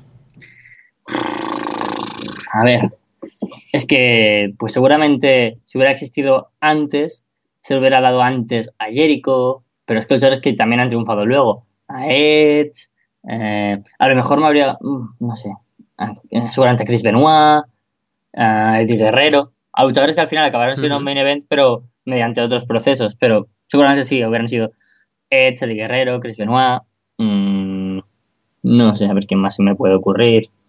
Eh, no me imagino tanto así a gente como Batista o... Pero a lo mejor sí que a John Cena, ¿no? Bueno, no, John Cena tampoco lo veo tanto. Porque siempre es como esa parte de midcard o lowcard o uppercard que sube a main event. Entonces, pues igual a Booker T, a Diamond Dallas Page, en el regreso de... Bueno, en, el regreso o la llegada más bien de trasvase luchadores de WWE, que yo que sé que Diamond Dallas Page, que ha sido el peor luchador, y lo tengo claro, usado de WWE. y tanto, y tanto. Es que esa historia con Undertaker no tenía ni pies ni cabeza, por Dios. Pues yo se lo hubiera dado a él, ¿no? Y ahí ya tendrías pues un ejemplo de usar a Diamond de las Page como Hill, que ya era absurdo, pero ya lo tienes con el maletín. A Booker T, aunque luego se le trató bien, pero ahí habría encajado. O incluso me habría gustado que también alguna gran estrella haber visto cómo se manejaba el maletín, como podría haber sido The Rock, o incluso podría haber me gustado que fuera alguien como Mark Henry.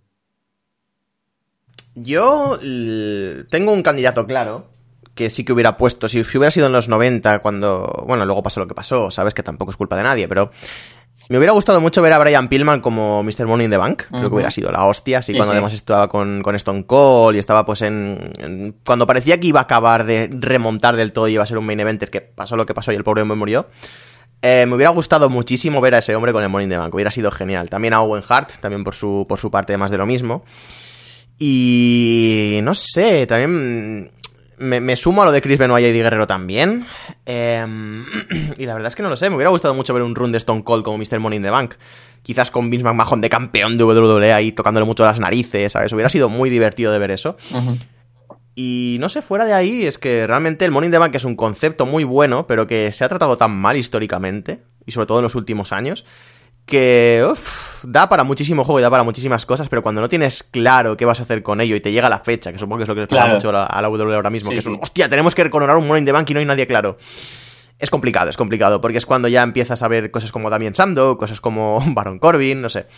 Ah, es un arma de doble filo, es un arma que puede ser muy poderosa y puede ser... Eh, vaya puta mierda han hecho este año, ¿sabes?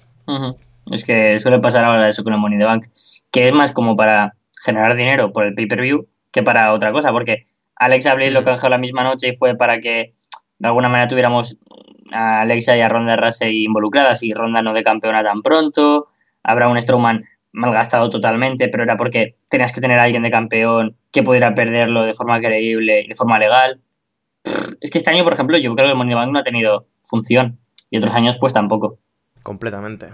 Ah, bueno, y a Golda se le hubiera dado su época. Oh, sí, sí, sí, sí. A Golda Desde luego. También que ese hombre no tenga un campeonato mundial. Ahora que ya no tengo Christopher Daniels para decir esto, que Golda se vaya a retirar con un, sin un título mundial, me parece un crimen. Pero bueno, Ahora pasamos a la siguiente pregunta. Golda lucha en All In 2 por el título de NWA contra Cody y lo gana y todos lloramos. De emoción, poca por broma, Poca broma que yo lo veo, ¿eh? Yo lo veo muy fuerte y desde luego, como, como ya se está rumoreando muy fuerte, un Cody contra Goldas sería brutalísimo. Porque además Goldas lo ha dicho que quiere estar en la segunda edición. Así que no descartes nada, ¿eh? No descartes nada.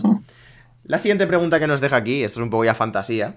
Con la idea de los tríos, ¿a quién le darían el primer campeonato de arras de lona? ¿A Capu Carlos Higuín? ¿A Alejandro Rich y el casual? ¿A Jonathan? ¿O a Alessandro Fede y Walter? ¿Y quién sería el traidor en cada uno de los tríos? Saludos. Me encanta esta pregunta. va con nosotros y no con Walter, que eso ya es una locura. Es que claro, son los lleno piedras. ¿Quién, es nuestro, tío? Pero, eh, eran los puro piedras. Exacto. Ha pasado una cosa rara aquí. Bueno, da igual. Es que como no sabían a quién meternos, pues venga, aquí, ¿sabes? Yo reivindico que Alessandro sería parte de, del Capu Rider Club y sería el... Es que, bueno, yo estoy un poco enfadado con, con Alessandro. ¡Oh! ¡Oh, Dios mío! ¿Desavenencias con el jefe? Se ha cambiado el user. Se ha cambiado el user y ahora tiene otro podcast. Hmm. Bueno, pero eso da igual porque es de Evangelion y bueno, se lo perdonamos. Pero, pero, pero, pero, pero, ya no es Urale, que para mí siempre era Urale y ahora es Casual. Mm, el Casual de Ras de Lona ya no es Jonathan, ahora es Alessandro. yo, yo creo que el, el campeonato de tríos, eh, a mí no me gustaría que nos lo dieran, porque creo que nosotros nos lo tenemos que ganar, Exacto. Somos los underdogs, al fin y al cabo, ¿no? claro. Y el, el título de primeras siempre viene bien a un Gil, ¿no? Y, y yo, mira, se lo daría a Walter Fede y a Alessandro.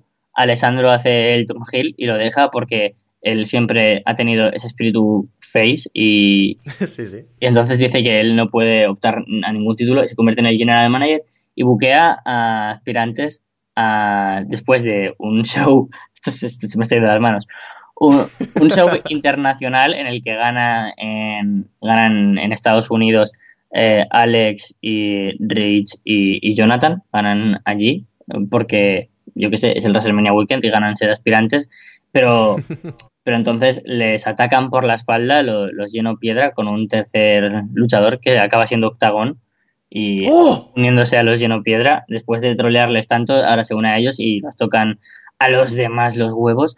Entonces llegamos nosotros, los face, los underdog, llegando de la nada y nos buquea en el main show a los nombre que habría que pensar con Jin, pero el Capu Rider Jin Club. Contra- Podríamos directamente llamarnos ya los Gin and Tonic. O sea, tú y yo somos Tonic. por algún motivo. Sí, eh, mm, habría que valorarlo, pero me gusta lo de Gin and Es que soy más de G- Gin and Lemon, pero bueno. eh, Sí. Sí, sí.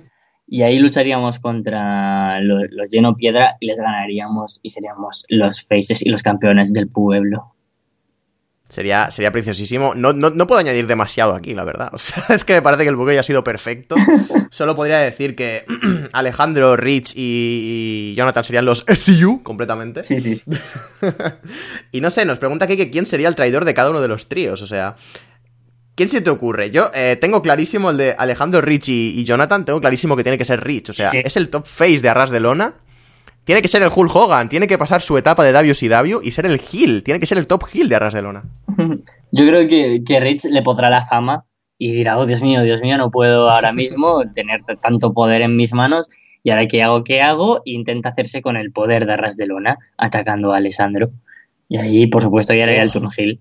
Luego Alessandro haría el turn face, sería el traidor pero para bien, dejando el, los de piedra. Y de nosotros tres... mm, mm, Mm. mm. A ver, Es que me, imagin- me he imaginado una situación en backstage en la que tú y yo estemos cuñadeando como muy fuerte sobre Japón, ¿sabes? Y, y tapándose los oídos muy fuerte el pobre ahí. ¿Pero por qué decís esto? No sé qué, no sé cuántos. Y al día siguiente nos mata. no me extrañaría, la verdad, porque pega con todo. pero, pero es que ahora tampoco vamos a poner de, de- de chivo expiatorio a Jin, ¿no? Que no está presente. Pero, Claro, es que es, es, es- la, es la respuesta fácil, es- ¿sabes?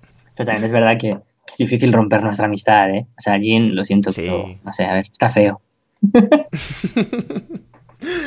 Y ya después de, después de esta fantasía, después de esta maravilla, pasamos a la última pregunta del programa de esta semana. Oh. de hoy. y lo he dicho con mucho ímpetu. Y tenía claro cuál era la pregunta, pero ahora mismo no la encuentro. Vale, está aquí, está aquí, está aquí. Perfecto, perfecto, perfecto. Que se adopte, por Sí, favor. Si, si no, te iba, te iba a poner a contar un chiste para, para pasar el tiempo. Ay, nos la envía un señor que se llama Hombre de Pocas Palabras y dice que no entrará en muchos detalles. Hola, ¿qué opináis del personaje de Scarlett Burdux, Burdu- Burdux, bu- no sé francés, Scarlett en Impact Wrestling? ¿Creéis que es un retroceso para el wrestling femenino? Adiós. Yo creo que no, porque es un personaje. Al fin y al cabo, es ficción. Y me gusta que haya una imagen de una wrestler que, como no es buena wrestler, quiera llamar la atención a la gente porque sí que es atractiva físicamente. Dentro de un personaje está bien. Que eso sea el estereotipo sobre el cual versar a toda una división y llamarles divas por ello y que ver quién es mejor entre ellas, me parece patético, asqueroso, repugnante y súper inválido llamarle a eso wrestling. Pero que entre eh, Taya, Tessa Blanchard, Ali, Su Jung, Kiera Hogan, Alicia Edwards, luchadores que hayan estado luchando ahora como Fabi Apache, por ejemplo, tengamos a Scarlett Bordeaux, me parece genial. La verdad es que es una luchadora que en su papel lo interpreta muy bien. Es muy atractiva y muy guapa, eso es, innegable. Hombre, también para gustos los colores, ¿no? Pero al, parecer mío y de mucha gente, eh, muy bien. Y al fin y al cabo, a, toda la gente le acaba trayendo a alguien, menos a los asexuales, vaya, pero ese papel que ya han jugado, por ejemplo, María Canelis lo hizo muy bien en, New Japan y es un papel que ya se ha hecho otras veces y creo que encaja muy bien a quien es Scarlett. No hay que olvidar que es un personaje, no, no quieren que este sea el estereotipo sobre el cual versará toda la edición de Knockouts, la que nunca se ha representado por eso, ni mucho menos de los estereotipos. Campeonas como Gail Kim, como Awesome Kong, o, me da igual quién. Bueno, menos la Beautiful People, que básicamente era una parodia de eso, precisamente, así que eh, está muy bien. Aunque hemos tenido también épocas más flojas, ¿no? En la que estaban esas luchadoras, eh, Brooke Fishmecher, y decías, uff, uff, a lo mejor pasando por ahí sí que, sí que dolía un poco más la apariencia física de querer llamar la atención por eh, soy guapa y a lo mejor soy un poco tonta. Pues no, pero Scarlett lo hace como una estratega, como una auténtica Gil, como una hija de puta, ¿no? como la típica guapa eh, atractiva del instituto que, sabe que lo es y se aprovecha de ello y es mala y es la líder de las de las animadoras en las series, pues, pues totalmente lo, mismo. Así que mm, yo, aunque puede sorprender a mucha gente, no estoy en contra de ese Jim Nick. Me gusta haber puesto esta pregunta como la última, porque en cualquier otro programa hubiera sido la pregunta salseante, ¿sabes? Pero como este, este programa ha habido tanta salsa ya, me parece que ha quedado un poco diluida. Pero sí, sí, eh, estoy, estoy completamente de acuerdo. O sea, me parece que Scarlett ha sido muy inteligente usando este personaje, más que nada porque la corriente actual del wrestling femenino es la que es, la que tendría que haber sido desde hace un montón de tiempo. Es la de que las mujeres son igual de válidas o más que los hombres. Y pues joder, son luchadoras, se les da el tiempo eh, mismo que a los hombres porque son luchadoras y se merecen esas oportunidades, se merecen tener la igualdad de oportunidades que están reclamando. Scarlett es todo lo contrario, es un personaje que hace 5, 7, 8 años incluso no hubiera destacado absolutamente nada porque era lo mismo todo el rato, pero ahora mismo es lo contrario. Es em, igual que en su época destacaban las Beth Phoenix, las Oson Kongs, las, las Chinas. Eh, o incluso Paige como antidiva. Las Molly Hollies. O incluso Paige como antidiva, exactamente. Destacaban luchadoras que dices, vale, esta sabe luchar, no como Gillian Hall, ¿sabes? Ahora es todo lo contrario. Ahora las que la, que destaca es Scarlett Bordeaux por eso, porque es lo contrario a la corriente actual. Y me parece muy interesante y muy inteligente.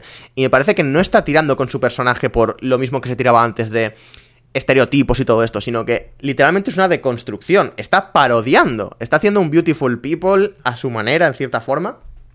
Y lo está haciendo de forma correcta.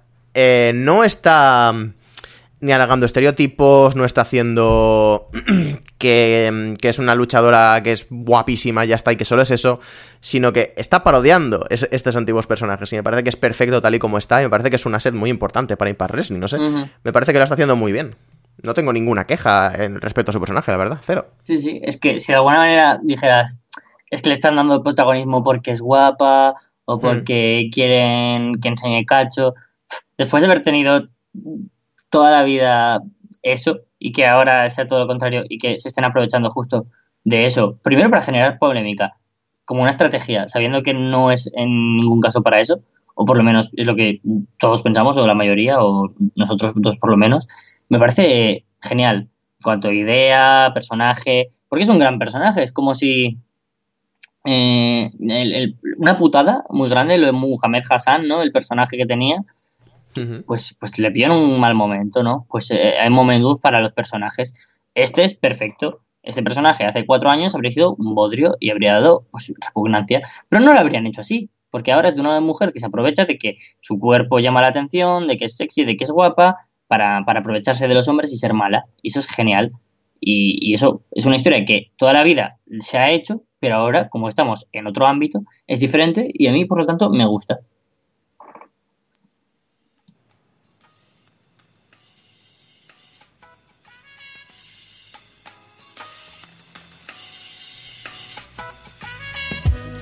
Y con esto llegamos al final del show, al final de esta edición de Inbox. Ha sido una edición divertida, desde luego. Hemos soltado aquí un poquito de Billy. Se nota que había habían ganas, ¿no? Ya de, grabar el programa después de una semanita de ausencia y a la vez, pues estamos un poco así frustrados, un poco con algunas cosillas. Pero bueno, cosas del directo, cosas de las situaciones, cosas de... de bueno, no siempre puede ser todo jiji, jibiri, jibiri y alegrías y cosas de este estilo. Pero bueno, eh, muy contento del cómo ha salido el programa esta semana y no sé, ¿qué opinas tú al respecto, Carlos? ¿Qué tienes que decirle a la red de Luna Universe? Tranquilos, por es normal que sintáis esta anedonia, este desencanto con WWE. Mirad solo la parte buena. Main Event, Zack Ryder ha ganado a Mojo Raúl esta semana.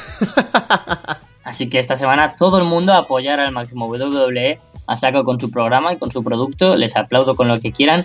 Zack Ryder todas las semanas ganando en Main Event a Mojo Rawley, por favor. Y si no, pues no pasa nada porque hay cosas preciosas en el mundo, como mmm, todas las indies preciosas a las que podéis apoyar, ya sea vuestro producto local, que seguro que siendo de Latinoamérica tendréis en México, en Argentina, en Chile, en Uruguay, en Colombia, en Venezuela, alguna empresa a la que poder apoyar, más grande, más pequeña. O aquí, pues ya sabéis que están no solo WWE o Riot, poco a poco están empezando a resurgir otras empresas.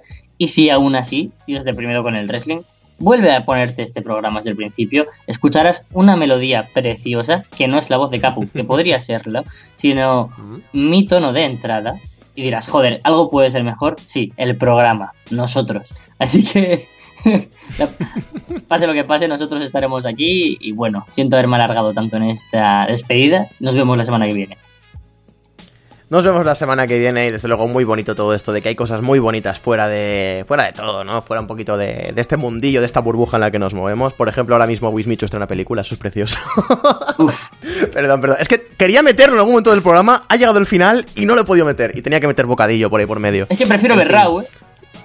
Tal cual, prefiero ver 7 horas de Raw. Pero bueno, hecha ya la pullita gratuita. Recordaros que podéis mandar preguntas ya para la semana que viene. Intentaremos que sea con normalidad y sea semanal esto como antes. Y no sé, no prometemos nada porque está la cosa complicada, pero intentaremos que la periodicidad sea como la de siempre. Y nada más que comentar, la verdad. Nos vemos la semana que viene con más y mejor.